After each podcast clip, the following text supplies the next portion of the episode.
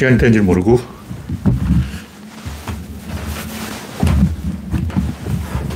어느새 32분이 되었군요. 예, 제가 조금 늦었습니다.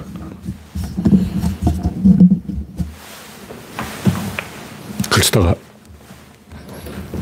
순식간에 시간이 지나버렸어요. 네, 창을 띄워보겠습니다.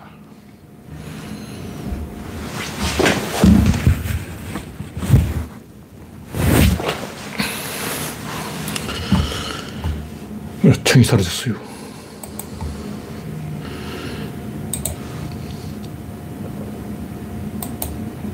이럴 때 또, 하필 이럴 때 인터넷이 느리네요. 네. 네. 그래서 박님이 일발을 끊었습니다. 김병수님, 박신타마님, 이혜성님, 반갑습니다. 화면에 이상이 있으면 말씀해 바랍니다. 이영수님, 이동윤님, 반갑습니다. 제가 이 배치를 조금 바꿨어요.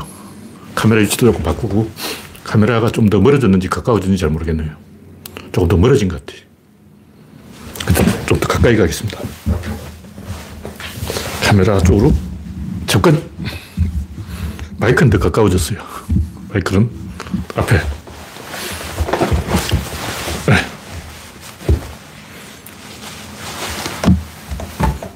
화면에 이상이 있으면 말씀해 주시기 바랍니다.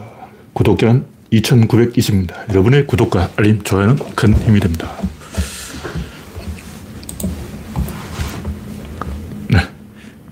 리아니아님, 박미희님, 유한마담님, YJ님, 반갑습니다.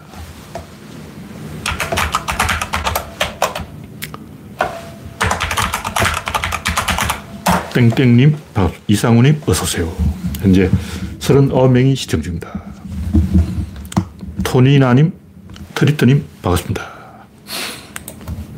지난 한 주도 정치권은 삽질이 풍성했는데 좋은 뉴스가 안 나왔기 때문에 제가 글을 별로 못 썼어요. 쓸만한, 글을 쓸 만한 주 제가 없었어. 그래서 오늘도 구조론 중심으로 이야기를 해야 되겠습니다. 첫 번째 꼭지는 탄광의 기적. 네. 봉학 아연광산에서 광부 두 명이 매몰되었, 매몰되었는데 지하 190m. 거기서 지하는 보통 탄광 지하는 막 4km 이렇게 내려가기 때문에 더운데 여기 지하 190m인데 덥지 않았던가 봐요. 추, 워서 불을 피우고 체온이 35도까지 떨어졌다고 그러는데 보통 땅 파면 거기가 온도가 13도예요, 13도. 근데 190m 내려가면 100m마다 몇 도씩 내려간다 그 온도 올라가는데 아마 이 190m는 그렇게 깊지 않아서 온도가 이 높지 않았던 것 같아요. 어쨌든 이 두 명의 광부가 열심히 음, 살 길을 찾아서 노력을 해서 살아나왔습니다. 제가 하고 싶은 얘기는 베테랑은 뭐가 달라도 다르다. 거기는 광부 중한 명은 광산 일을 20년간 해본 사람이라서 뭔가 빠삭하게 아는 사람이에요. 윤석열처럼 막 초보 행동을 안 하고 합리적인 의사결정을 계속해서 살아난 거예요. 지난번에 태국 탐루왕 동굴 유소년 축구단 어린이 12명과 코치 1명. 젊은 사람인데 코치도 20살인가 뭐 21살인가 젊은 성녀 출신. 근데 그 사람은 고아 출신이고 성녀고 좀 이 밑바닥을 경험해 본 사람이에요. 그래서 적극적인 리더십을 발휘해서 13명의 목숨을 자기 자신까지 포함 13명의 목숨을 구했어요.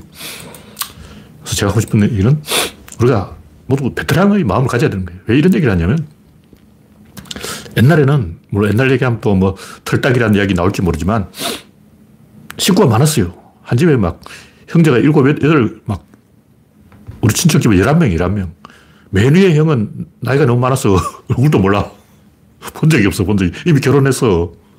내가 꼬맹이 때 그 사촌집 맨 위에 형은 이미 결혼해서 30대, 40대이기 때문에 얼굴을 본 적도 없어요. 그렇게 숫, 숫자가 많다 보니까 사람들이 그 여러 사람을 책임을 져야 되는 거예요. 왜냐면 내가 형이니까 내 동생이 10명이야. 내 밑으로 동생이 10명 정도 되면 책임감이 있는 거예요. 저는 이제 셋째이기 때문에 별로 책임감이 없어요. 우리 형님은 책임감이 있는데 저는 셋째이기 때문에 뭐 잘못되면 우리 형님들이 알아서 하겠지. 뭐 잘되면 동생들이 신경 쓰겠지. 나 하나쯤 빠져도 되겠지 하고 저는 별로 신경을 안 썼는데 어쨌든 옛날에는 그 식구가 많기 때문에 다 책임감 있고 리더십을 발휘하고 뭔가 남의 일에 개입도 잘하고, 어. 근데 지금 이제 점점 개인주의화 되면서 모든 사람들이 국가 탓만 하고, 어. 남 탓만 하고 내 잘못은 없어. 내 잘못이 아니야. 그러니까 방송이라든가 뭐 영화라든가 이런 것도 그래, 네 잘못이 아니야. 네 잘못이 아니라니까. 아무도 너를 잘, 네가 잘못했다고 말 안 해. 막 이 런 게 영화에 나오는 거예요. 물론 이제 그것도 영화는 좋은 얘기죠. 좋은 얘기인데 모든 사람이 그런 식으로 어리광을 부리면 나라가 멸망하는 거예요. 제가 하고 싶은 얘기는 이런 상황에서 박근혜 때문이다. 윤석열 때문이다. 이명박 때문이다. 이렇게 자꾸 책임의 범위를 좁히는 사람은 리더십이 없는 사람이에요. 베테랑이 아닌 거예요, 그 사람들은. 물론 거기 이 축제 현장에 간 사람이 잘못한 건 아니죠. 그렇지만 그 중에 세 명 중에 한 명이 베테랑이었다. 그럼 달라졌을 거 아니에요. 열명 중에 한 명이 베테랑이었다. 그럼 달라졌을 거예요. 거기서 112에 전화를 건 분들, 소방서 출동하라고 한 분들, 벽을 타고 올라간 외국인, 그리고 질서 질서하고 소리를 질렀던 여성, 뒤로 뒤로 하고 외쳤던 사람, 어, 앞장 서서 총대를 메고 어, 리더십을 발휘한 분 있어요. 영웅들이 많이 있다고. 그러나 그 영웅들이 조금 더 많았어야 됐다. 그게 제가 하고 싶은 얘기. 우리 사회가 총체적으로 어리광만 늘어서 영웅이 적어진 거예요. 더 많은 영웅이 필요한 거예요. 제가 볼 때, 세 명 중에 한 명은, 아, 이거 위험하다. 빠져나오거나 뭔가 액션을 취해야 되는 거예요. 그 시뮬레이션 해봐야 된다고. 저는 초등학교 때부터 뭐가 잘못되면 어떻게 해야 되지? 누가 나를 괴롭히면 어떻게 하지? 그게 다 대책을 다 세워놨어요. 뭐 실제 실행은 안 했지만 누가 괴롭히면 첫 번째 어떻게 하고 두 번째 어떻게 하고 세 번째 맨 마지막에 뭐냐면 교장실에 불을 질러버린다. 그거까지는 실제를 어, 할 가능성은 없지만 장부에 수첩에 다 적어놨다고. 1번, 2번, 3번, 4번, 5번, 6번, 7번, 8번, 9번 맨 마지막에 교장실에 불 질러. 정안 되면 불 질러야지. 어쩌, 어떻게 하냐고. 최고의 수단인 거예요. 그중 하나는 교탁을 엎어버려요. 선생님한테 돌을 던져버려요. 왜냐면 애들한테 당했는데 애들한테 보복을 해가지고는 이게 답이 안 나오는 거예요. 내가 애들한테 당했는데, 어, 애들하고 그러면 선생님은 너희들 둘 다 잘못했다 그러지. 결론이 안 나는 결론이. 왜냐하면 모든 이 사건이라는 것은 상방이 잘못이 있어요. 니도 잘못했고 나도 잘못했고 이렇게 누가 먼저 째려봤냐, 누가 먼저 침 뱉었냐, 누가 먼저 헐게봤냐 이런 건 끝이 없어. 문제를 키우는 수밖에 없어요. 그 구조해야 될 상황에서는 특단의 대책을 세워야 되는 경찰도 그냥 앞에서 안 빠지는데 한 명씩 잡아 당기고 그래가지고 답이 안 나오고 타고 넘고 올라가야 돼요. 압사된 사람은 못 구하면 그 위로 밟고 올라가야 돼. 그래서 뒤에 사람부터 조져야 돼. 그 비상 대책을 세워야 되는 거예요. 잘못되면 저, 자기가 감옥에 가는 수가 있더라도 결단을 내려야 되는 거예요. 정한 불질러 버려야 돼요. 소동을 벌여야 된다고. 그런 자세를 마음속으로 이 시뮬레이션을 해봐야 돼요. 내가 이 상황에 처하면 어떻게 하겠다. 등산을 갔을 때 내가 바위에서 미끄러지면 조난을 당하면 어떻게 하겠다. GPS 그 연락하는 방법 여러분 다 알고 있어요. 스마트폰 보면 어떤 보면 꺼져가지고 GPS 위치를 확인할 수 없어. 어, 좌표 보는 방법, 이거 다운받아놔야 돼요. 앱을 다운받아놔야 돼요. 그래서 모든 경우의 수에 대비한 대책을 다 세워놔야 되는 거예요. 근데 심폐소생술 뭐 이런 것만 가지고 되는 게 아니고 음, 갑자기 물에 빠졌을 때 바지를 벗어서 임시로 그 튜브를 만드는 방법이 있어요. 여러 가지 방법이 있는 거에 그런 걸 한두 가지 알아놔야 돼요. 어디가 위험한가? 물에 빠지면 왜 죽는가? 그걸 알아야 돼요. 보통 그건 물에 빠졌으니까 죽지 이렇게 생각하면 안 돼요. 물이 어렵지 않같이 찾기 때문에 체온이 떨어진다고. 첫째, 저체온적으로 죽어요. 두 번째 어떠냐면 동그랗게 이렇게 U자형으로 생긴 쏘가 있어요. 문경이 많은데 거기에 빠지면 미끄러져가지고 계속 미끄러져 못 기어나온다고. 충분히 나올 수 있을 것 같은데 미끄러서 그다음 몸이 추워서 얼어서 굳어가지고 드르르 떨린다고. 이 떨린 상태에서 계속 미끄러지기 때문에 쉽게 나갈 수 있을 것처럼 보이는 지역에서 못 빠져나오는 거예요. 그런 상황에 갇히면 어떻게 해야 될까? 이걸 마음속으로 다 시뮬레이션을 해봐야 돼요. 근데 안 하는 것 같아요. 하여튼, 뭐 저는 결정적으로 나를 괴롭히는 인간이 없어서 어, 써먹지 못했지만 마음속으로 계획을 다 세워놓은 거예요. 이런 상황에서 이렇게 하고 저런 상황에서 저렇게 한다. 그런 계획을 세우는 사람이 세 명 중에 한 명 있어야 돼요. 그 이태원에 있는 사람 세 명 중에 한 명이 마음속에 계획을 세워놓은 리더십이 있는 리더 자격이 있는 사람이었다면 그런 사태는 안 일어났다는 거죠. 분명한 것은 우리나라 한국인 중에 거기에 간 사람 중에 적어도 영웅이 세 명 중에 한 명은 아니었다. 몇 명이었을까? 다섯 명 중에 한 명? 열 명 중에 한 명? 백 명 중에 한 명? 천 명 중에 한 명? 정할 때 거기서 제대로 된 판단을 한 사람은 백 명 중에 한 명이. 이래 가지고 나라가 안 돌아가. 세 명 중에 한 명이 재정을 가지고 합리적인 판단을 해야 돼요. 윤석열은 어떻게 될까? 윤석열은 압사가 뭔지도 몰라. 이 양반 압사가 뭔지 모르고 뭐 레진탕 이런 소리 하고 있어. 여기서 그렇게 많은 사람이 죽었냐? 그러고 막 이해를 못 하겠다. 그렇지. 이러고. 이 사람은 뉴스 안 보고 역사 공부도 안 하고 역사 공부를 했다면 역사에 압사된 전투가 한두 개 아니에요. 모르와 망치라는 게 기본적으로 적을 압사시키는 거예요. 그 외에도 러시아 황제 대관식 때 거의 1370명인가 그렇게 죽었는데 황제가 이제 선물을 주는 거예요. 자기가 황제가 됐다고 선물을 주니까 선물 받으려고 농민들이 구름처럼 몰려 들어가서 1300명이나 깔려 죽었어요. 그럼 윤석열은 압사가 뭔지 모른다는 것은 이런 사건에 대해서 어, 모르는 거야. 윤석열한테 러시아 황제 대관식 때 압사 사건 알고 있습니까? 그 유명한 사건 몰라. 양반이 그걸 안다면 내진탕 같은 소리 하고 있네 진짜로. 어휴 진짜. 그런 소리에다가 내진탕 걸려 죽습니다. 적어도 리더가 되려면 남 위에 올라가려면 이 정도는 알고 있어야 돼요. 뭐 리더 아닌 사람들은 상관없어. 거기에 있는 그 이태원에 간 사람 중 3명 중에 2명은 아무도 모르는 보통 사람이에요. 그 보통 사람들은 똑똑한 사람 따라하면 돼. 제가 예전에도 얘기했지만 인간이 가장 비참한 건 어떤 위, 어려움에 빠졌는데 주변에 도와줄 친구 한 명도 없는 거예요. 그건 안 좋은 상황인 거예요. 여러분이 가난하거나 못 살거나 이건 중요한 게 아니야. 뭐 가난할 수도 있지. 못 살 수도 있지. 그러나 어려운 상황에 빠졌을 때 여러분은 연락할 수 있는 도움을 구할 수 있는 대학 나온 똑똑한 사람 친구 한 명을 갖고 있어야 돼요. 그게 없으면 여러분은 인생이 잘못된 거야. 살다 보면 별일이 다 있기 때문에 가난할 수도 있고 망할 수도 있고 사업이 멸망할 수도 있고 쫄딱 망할 수도 있고 거지 될 수도 있는데 그때 전화할 사람이 한 명 있었다면 그게 인생에 사는 게 의미예요.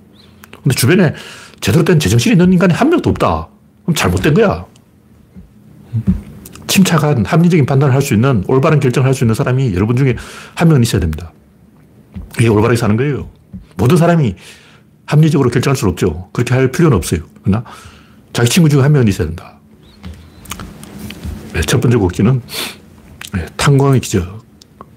얘기하다가 별 얘기 다 했는데 결국 이번에 살아서 나온 사람 중에 그 나이가 많은 영감은 좀 아는 베테랑이었고 젊은 사람도 아니고 그 사람도 56살 쪽 상대적으로 젊은 사람은 그 탄광에 온 지 나흘 만에 고립된 거예요. 탄광에 오자마자 사고가 났는데 그분은 탄광에 대해 잘 모르겠죠. 왜냐면 오자마자 사고가 났으니까.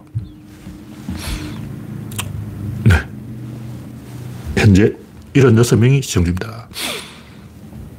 화면에 이상이 있으면 말씀해 주시기 바랍니다. 오늘은 11월 5일입니다. 곡지는 지도자의 자세야. 이것도 다 했던 이야기고. 그 다음 이야기는 검은색에 꽂힌 윤씨 일당. 양반들이 이상한데 머리, 이게 뭐, 뭐 까만치를 해놨는데 줄리가 그렇게 하는 거는 뭐 미용으로 그렇게 한다는데 윤석열도 그런 짓을 했어. 왜 그런 짓을 하는 거야? 그러다가 이번도 검은색을 믿고 왜 갑자기 검은색이야? 세월호 때 노란색을 했는데 왜 이번엔 검은색이냐고. 그것도 뭐 오방색, 그 영국에서 북쪽 색깔, 윤석열 색깔은 검은색, 줄리 색깔은 검은색 이렇게 정해놓은 것 같아요. 이런 이상한 짓을 하는 사람은 신뢰가 할 수 없는 거예요. 이런 사람 지도자 자격이 없어. 그래서 뭔가 뭐 나름대로 이유가 있다 하더라도 다른 사람이 보고 돌았나 이렇게 생각할 짓을 하면 안 됩니다. 왜 이 오해 살 짓을 하냐고. 나도 참고 있는 거 많아. 저번에 얘기했지만 나는 백화점 바닥에 딱 누워서 천장을 딱 보고 싶어. 백화점 바닥 한가운데 딱 누워서 딱 천장을 보면 얼마나 재밌을까. 근데 그런 짓을 안 합니다. 왜 하냐. 다른 사람 보고 저 인간 미쳤나 그럴 거 아니야. 하고 싶어도 참는다고. 어? 지하철 때 지하철 바닥에 딱 앉아서 가부좌탁으로 딱 앉아있으니까 외국인이 와서 어디 아프냐 그러더라고. 그래서 그때부터 아, 지하철 바닥에 가부장 들고 앉아있으면 안 된다. 그래서 어, 서서 가는데 별난 짓을 하면 안 돼요. 저도 아, 별난 짓을 하다가 아, 별난 짓을 하지 않는 게 좋겠구나. 가끔 보면 상태가 안 좋은 사람들이 꼭 별난 짓을 하려는 사람도 있어요. 구조론 회원 중에도 있는데 제가 그런 사람들에게 좀 말리고 싶어요. 아스퍼거티내지 말라고. 아스퍼거티내서 좋을 게 하나도 없어. 그러니까 이 윤석열도 이 별난 인간들인데 대통령이 그런 짓을 하면 안 돼요. 신뢰를 잃는 거야. 저 어느 나라 뭐 젊은 총리가 새벽에 파티하러 가서 춤추다 그것도 이제 조사를 받는다 그러는데 조사받아야 돼요. 뭐 춤추는 건 자유지. 누가 춤추지 말라 그러나. 총리가 춤출 수도 있지. 20대인데. 근데 그런 짓을 계속하면 나라가 망합니다. 정상에서 눈덩이를 굴리면 기석에서는 사, 눈사태가 일어나는 거예요. 정상에서 눈덩이 던진 사람 그 재미로 던졌지. 톡 던졌다고. 남들도 던지는 나라고 못 던지나? 총리라도 던지지. 어, 총리라고 눈덩이 못 던지나? 근데 총리가 눈을 정상에 던지면 산 기슭에서는 눈사태가 일어나고 사람이 죽습니다. 그거 알아야 돼요. 물론 그 나라 선진국이기 때문에 뭐 젊은 여성이 총리가 됐다면 선진국이죠. 괜찮겠지. 그 나라는 선진국이니까 괜찮은 거예요. 우리나라에서 그런 짓을 하면 이태원 사 참사보다 더 큰 참사가 일어나요. 우리나라 선진국이 아니야. 그래서 우리나라 대통령은 막 파티하고 막 새벽에 춤추러 다니고 미친 짓 하면 안 돼. 술 처먹고 또라이 짓 하면 안 됩니다. 우리나라 국민 수준이 그렇게 안 높아요. 하여튼, 대상한 짓을 하는 사람을 믿을 수는 없죠. 옛날 김봉남이 여기다가 이 대머리에다 까만 칠을 했어요. 매직으로 매일 아침 칠한다는 게. 그 냄새 날 건데. 뭐, 사람들이 저 인간이 예술가라서 그렇구나. 여기 이해를 하는 거예요. 근데 예술가도 아니고 멀쩡한 회사원이 그렇게 하면 신뢰할 수 없고 그런 사람은 내가 사장이라도 성질을 안 시키고 피할 거예요. 뭐 강제 해고는 할 수 없지만 그 사람 조심해야 돼요. 그 사람들은 김봉남은 예술가니까 예술가의 어, 특권이다 이렇게 이해할 수 있지만 예술가도 아닌 사람이 짓 하면 안 되죠. 어. 김어준이 졸라시바 하는 거는 김어준이니까 그런 거고 일반 다른 사람도 따라가지고 뭐 졸라시바 그러면 안 돼요. 어, 저도 한두 번 졸라시바 한 적 있지만 다 그러면 안 됩니다. 다음 곡지는 천공이 나라 막친다. 천공이 자기가 사람들을 움직여가지고 자기 팬클을 움직여서 윤석, 윤석열을 검찰총장 만들어라고 그 여론 조작을 했다는 거예요. 지 입으로 자랑하고 다닌다 그러는데 이 양반도 정신상태가 심하게 안 좋은데 그 천공 보는 사람도 뭐냐 모소리도 이상하더만 나야 뭐 어, 시청자 지금 86명밖에 없는데 음, 조회수가 한 1200, 유튜브 방송 조회수가 한 1200인데 그거는 제가 목소리도 안 좋고 사투리도 쓰고 충농증도 있고 비염도 있고 여러 가지 상태가 안 좋아서 그렇다. 어, 이해를 하는데 천공은 어, 추종자가 수만 명이라잖아. 수만 명의 추종자가 있는데 어, 그, 그 정도의 실력이 있어야지. 보니까 어, 정신병자 수준도만. 사람이 미참한 게 자기보다 띠란 사람의 지배를 받는 거예요. 솔직히 그 띠라다는 걸 3초 안에 못 알아본 사람 띠란 사람이야.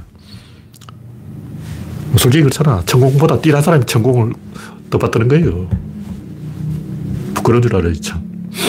하여튼 이 양반이 아이들 희생을 뭐 보람되게 이용하자 그러고, 막, 어, 조문 외교 이용할 수 있도록 어, 잘 죽었다 그러고, 막, 더 큰 질량으로 죽어야 어, 외교에서 먹는다 그러고 개소를 하는데 이런 사람들 그냥 놔두면 안 돼요. 유족들이 명예훼손이나 모욕죄로 기소를 해야 돼요. 놔두면 더 많은 악당이 설치는 거예요. 2차 가해가 아니라 이 양반은 2차 살인이에요.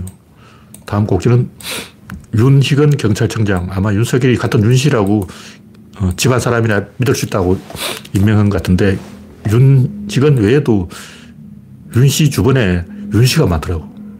이번에 공직자 이름 보니까 뭐 이놈도 윤씨, 저놈도 윤씨.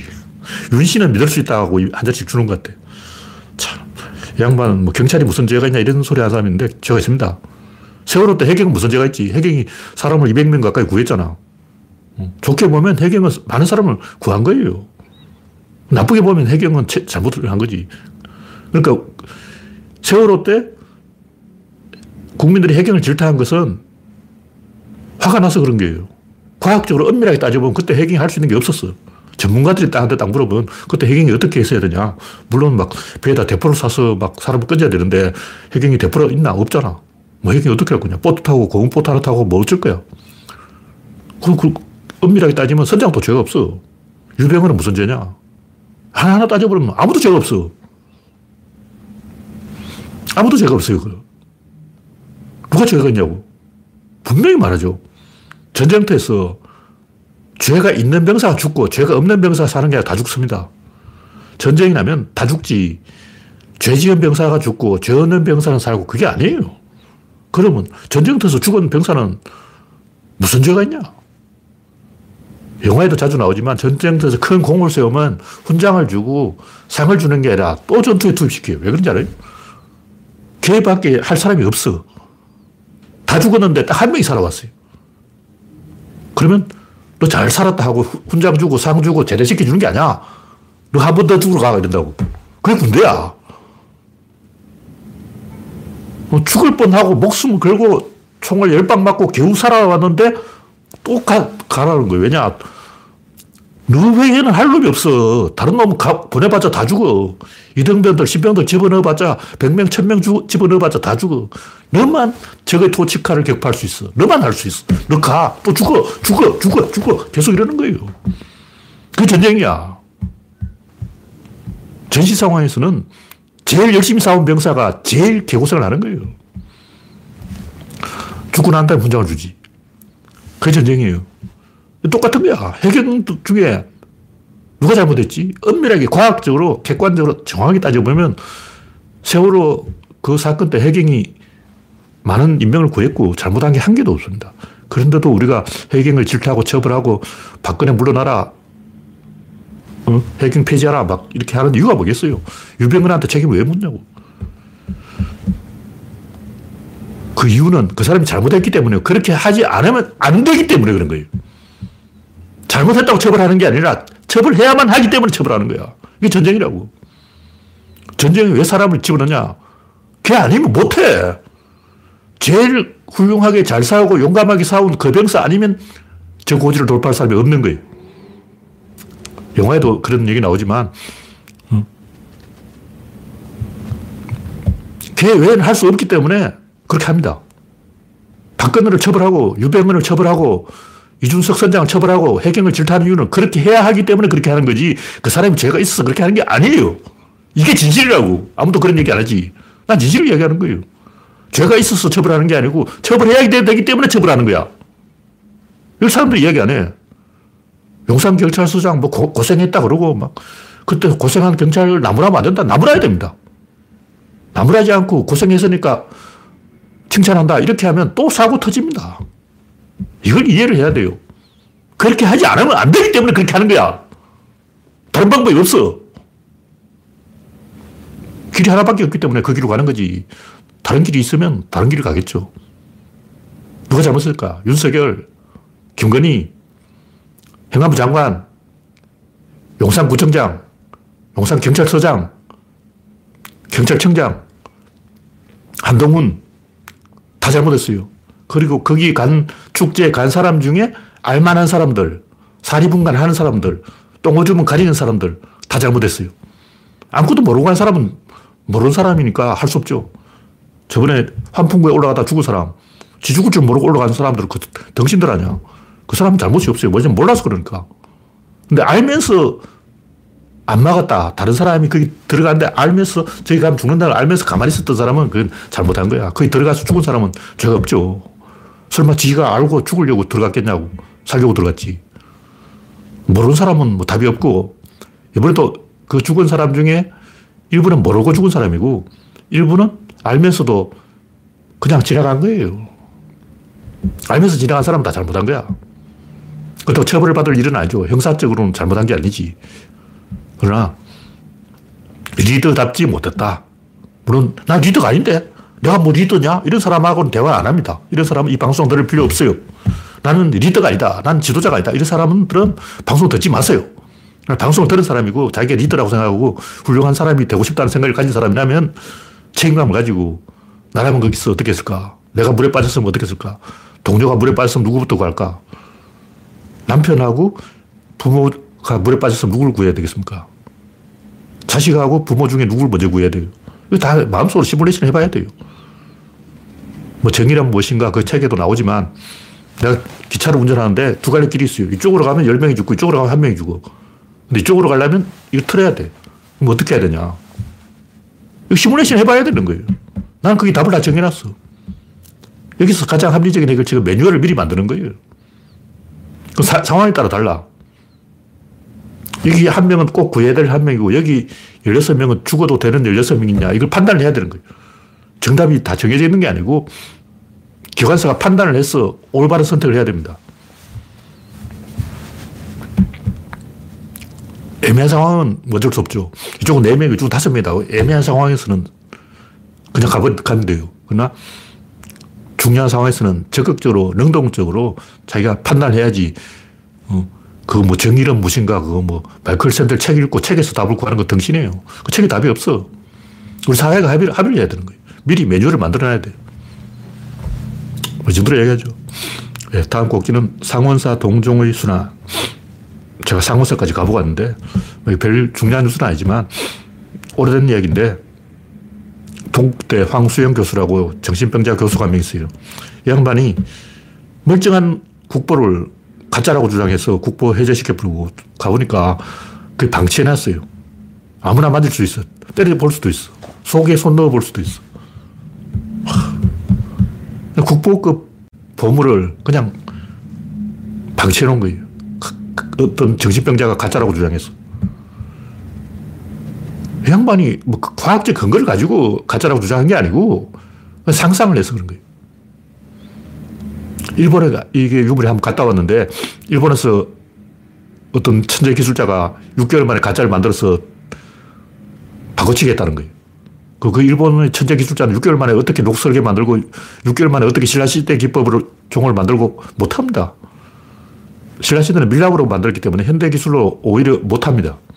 현대하고는 방식이 다르기 때문에 밀랍 주조로 거대한 동정을 그것도 그냥 한 개를 만드는 게 아니고 두 개를 만들어서 이어붙이고 종 대가리 그, 어, 매달은 고리 부분도 이어붙인 거예요. 신라시대 기법으로 이어붙이는 거 이건 쉬운 일이 아니에요. 자세히 보면 그종 여러 부분으로 나눠져 있어요. 용접한 부분도 있단 말이에요. 그 신라 시대는 어떻게 했는가. 어, 그걸 일본의 기술자가 6개월 만에, 어, 그것도 종을 10만 번 때렸을 건데, 하루에 종을 61번 치는 거예요.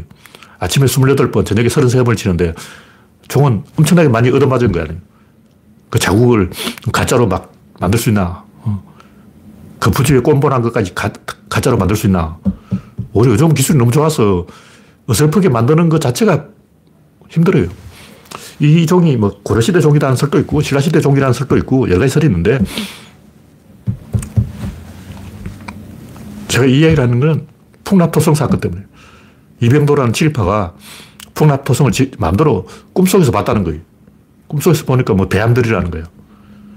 풍납이라는 이름이 있는데 그 바람풍자 뭐 덜납자 해가지고 배암들이 해가지고 막 그냥 뱀이 있으니까 뱀들이라 그러지 참 그게 무슨 풍납이야. 하여튼 이, 이 양반도 정신병자인데 하여튼 이 치일파가 풍납토성은 사성이다 하고 어, 뱀, 뱀성이다 하고 개소를 해가지고 근거는 꿈에 봤다 그러고 황당한 얘기를 해가지고 즉 풍납토성이 엉망이 돼가지고 그게 아파트가 들어서고 난리가 나버린 거예요. 세계, 세계 어느 나라에 어, 이런 문화재 구역에다가 아파트를 짓는 나라가 있냐고. 미친 거 미친 거. 근데, 어, 대학 교수라는 사람이 이렇게 IQ가 떨어지냐. 적어도 뭐, 저보다 인문계 중에 개념 없는 또라이들이 많더라고. 뭐 세월호 사건이나 뭐 천안함 사건 보면 개소리 하는 사람 보면 인문계가 많아. 아무리 인문계라도 기본적인 이 구조 감각은 알아야지. 딱 보면 아니잖아. 하여튼 거대한 동정을 6개월 만에 가짜로 못 만듭니다. 그리고 그 기법이 다 있기 때문에 전문가가 그 과학적인 분석을 해보면 다 드러나요. 근데 이미 과학적 분석을 해봤는데 신라 시대 종이 맞다고 확인됐어요. 근데 학계에 아마 의견 차이가 있는가 봐. 그렇다고 이렇게 방치해 놓으면 안 됩니다. 제가 하는 얘기는 대학 교수들 중에 진짜 무식한 놈 많다. 그냥 무식한 게 아니고 무식이 통통 튄다. 어린애 같은 어, 유치한 사고방식에 빠져있다. 믿을 놈이 하나도 없다. 그런 얘기를 제가 하는 거예요. 네, 다음 꼭지는 불상 하나 못 세운 항구. 경주에 있는 열암곡 불상도 세워야 되는데, 그 세우는 간단해. 그냥 작기 이렇게 하면 돼. 돌린 작기도 있고, 유압 작기도 있는데, 작기 하나 가지고 부족하면 대형 작기 두 대를 설치해도 되고, 아니면 열 대를 설치해도 되고, 아니면 부두에서, 어, 호이스트 크레인 있잖아요. 그걸 사용해도 되고, 삼발이를 세우고 도르래 딸딸이라 그래. 딸딸딸딸 하는 것이에요. 도르래 해도, 해도 되고, 무게 70톤이면 그렇게 무거운 거 아니에요. 고인돌도 막 천톤짜리 고인돌도 신라 사람, 아니, 구석 시대 사람들이 운반하잖아. 어. 250톤인가? 양산에 가면, 김해에 가면 세계 최대 고인돌이 있는데, 어, 구석기 시대 사람도 그 수백 톤짜리 고인돌 운반하는데, 강화도에도 수백 톤짜리 고인돌 있어요. 그 돌 하나 70톤짜리 돌 하나를 못 운반해가지고. 하, 한심한 일. 정안 되면 거기까지 임도를 만들어서 이 장비를 사용해도 되고 아니면 크레인을 분해해서 헬기로 운반해서 거기 조립한 다음에 다시 가져와도 되고 여러 가지 방법이 있어요. 헬기가 20톤까지 들 수가 있어요. 그러면 그게 70톤인데 헬기 세대에 동원해야 돼. 근데 이거는 헬기 세대가 할 수 있는 게 아니고 이 헬기를 이용해서 크레인을 운반하면 돼요. 여러 가지 방법이 있어요. 방법을 해도 돼. 통나무만 있으면 제가 합니다. 천칭을 딱 만들고 여기 70톤 달아매고 이쪽에다가 길게 빼서 한 20톤 시멘트 500%면 20톤이에요. 시멘트 500% 사오면 이게 딱 들리잖아. 얼마 쉬워. 나한테 한 1억만 주면 제가 해결해 줍니다.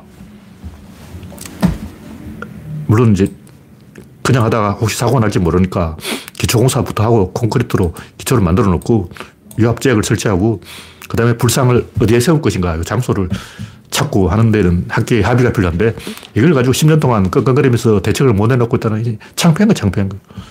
국가 수준이 이거밖에 안 되나. 우리나라에서 세계 최고 천재를 다 모아도 그거 하나 해결 못 하나. 부끄러운 거예요. 이런 거 좀 해보자. 이런 얘기고. 마지막으로 힘의 이해. 힘을 이해하자. 문제도 힘이고 답도 힘이고 세상은 힘, 에서 시작해 힘으로 끝나요. 힘 아닌 게 어디 있어. 모든 게 다 힘이란 말이에요. 근데 우리 우리가 힘을 모르냐? 모릅니다. 힘을 아는 사람 있어요? 없어요. 왜냐하면 뉴턴이 모르기 때문에. 뉴턴이 모르는 걸 누가 알겠냐고. 뉴턴 형님이 힘이 뭐냐? 그러니까. 갈릴레이 형님한테 물어봐. 갈릴레이 형님이 그렇다면 그런 거야. 갈릴레이 권위에 어, 어지해버린 거예요. 그 뉴턴 힘의 법칙을 만들었지. 힘 그게 뭐냐? 설명을 못했어. 힘이란 말이 어디서 나오냐면 갈릴레이가 지구는 돈다 그러니까 왜 도냐 그러니까 거기서 힘이란 말이라는 거예요. 지구가 막 돌면 어, 1초에 400m를 지구가 돌고 있어요. 그럼 1초에 400m 앞에서 바람이 불 거 아니야. 그럼 우리가 다 뒤로 날아갈 건데 1초에 400m 앞에서 바람이 불면 우리가 다 뒤로 날아갈 건데 왜 안 날아가냐 그러니까 갈릴레이가 아, 관성이라는 게 있단다. 사실은 갈릴레이도 그 몰랐어요. 그, 그 질문한 사람 때문에 아, 제가 뭔가 좀 안 해. 그 질문한 사람이 천재야. 갈릴레이한테 시비 건 사람이 천재라고. 그 사람이 시비를 당하는 바람에 관성이 있다. 관성이 뭐냐? 힘이다. 그러니까 뉴턴의 역학이라는 것은 관성을 해명한 거예요. 관성이 뭐냐? 뉴턴 몰라. 그럼 지구상 힘이 뭔지 아는 사람 있을까? 없습니다. 그 제가 힘을 해명하는 거예요. 힘이 뭐냐? 각운동량 보존입니다. 각이 뭐냐? 각이 힘이에요. 운동이 뭐냐? 운동이죠. 구조는 질, 입자, 힘, 운동량이 있는데 질, 입자, 힘이 간 운동. 힘을, 운동을 원인이 힘이라는 거죠. 이게 각이에요. 각. 구조를 보면 개, 체, 아니, 개, 체, 각, 선, 점 이렇게 돼 있어요. 세 번째 각이라고. 각이 힘이지. 각 운동량이면 각이 운동으로 바뀌는 게 각 운동량인 거예요. 각은 뭐, 운동은 뭐냐? 각은 거리고 운동 속도입니다. 또 거리는 뭐고 속도는 뭐냐. 거리는 이렇게 긴 게 거리고 속도는 이걸 줄여놓으면 RPM이 올라간 게 속도죠. 뭐냐면 종이가 접혀 있는 거예요. 종이에 접혀 있다 이 거리죠. 이렇게 이게 속도입니다. 반복된다는 거죠. 패턴이 반복되는 게 속도예요. 여기서 의미가 뭐냐면 거리냐 속도냐 이게 중요한 게 아니고 방향을 바꿀 수 있다는 거예요. 이렇게 긴 거를 짧게 좁히는 방향으로 바꿀 수 있는데 더 길게 늘릴 수는 없어요. 그거는 넬크학 1법칙, 질량 보존의 법칙에 어긋나기 때문에 그건 불가능하다. 있는 것을 잃어볼 수는 있는데 없는 것이 발생할 수는 없다는. 무슨 얘기냐면 어떤 의사결정이 났을 때 여기서 이렇게 떨어져 나가는 것은 이 안에서 의사결정이 난 거예요. 근데 여기서 뭐 하나 추가가 되는 것은 뭐 이렇게 이렇게 하나 추가가 되는 것은 밖에서 의사결정이 일어나는 거예요. 다시 말해서 의사결정이 일어난 위치가 어디냐 유리하게 하는 거예요. 내부에서 일어나는 의사결정, 이 자발성이라고 하는데 자발적 의사결정은 마이너스로만 가능하다. 플러스 의사결정은 자발적이 아니고 타발성이야. 외부에서 들어와야 되는 거예요. 닫힌 개를 정하면 이 안에서 일어나는 결정은 이렇게 나가는 것만 가능하고 들어오는 것은 들어오는 것은 내가 결정하는 게 아니에요. 남이 결정하는 거예요. 그래서 내 호주머니가 두둑해지는 건 다른 사람의 결정이고 내가 가진 걸 잃어먹는 것은 내 결정이라는 거죠. 그다 모든 그 역학이 다 이거라고. 그러니까 가군동량 보존이 뭐냐 여러 개 이야기할 게 없어요. 복잡하게 뭐 설명할 필요 없고 잃어먹는 게 가군동량입니다. 각이 운동을 잃어먹는 거예요.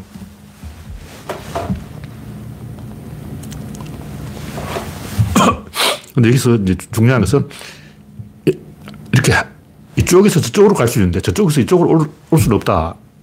그러면 두 갈래 길이 있는데 이쪽을 딱 막아버리면 얘들이 이쪽으로 갈 거 아니야.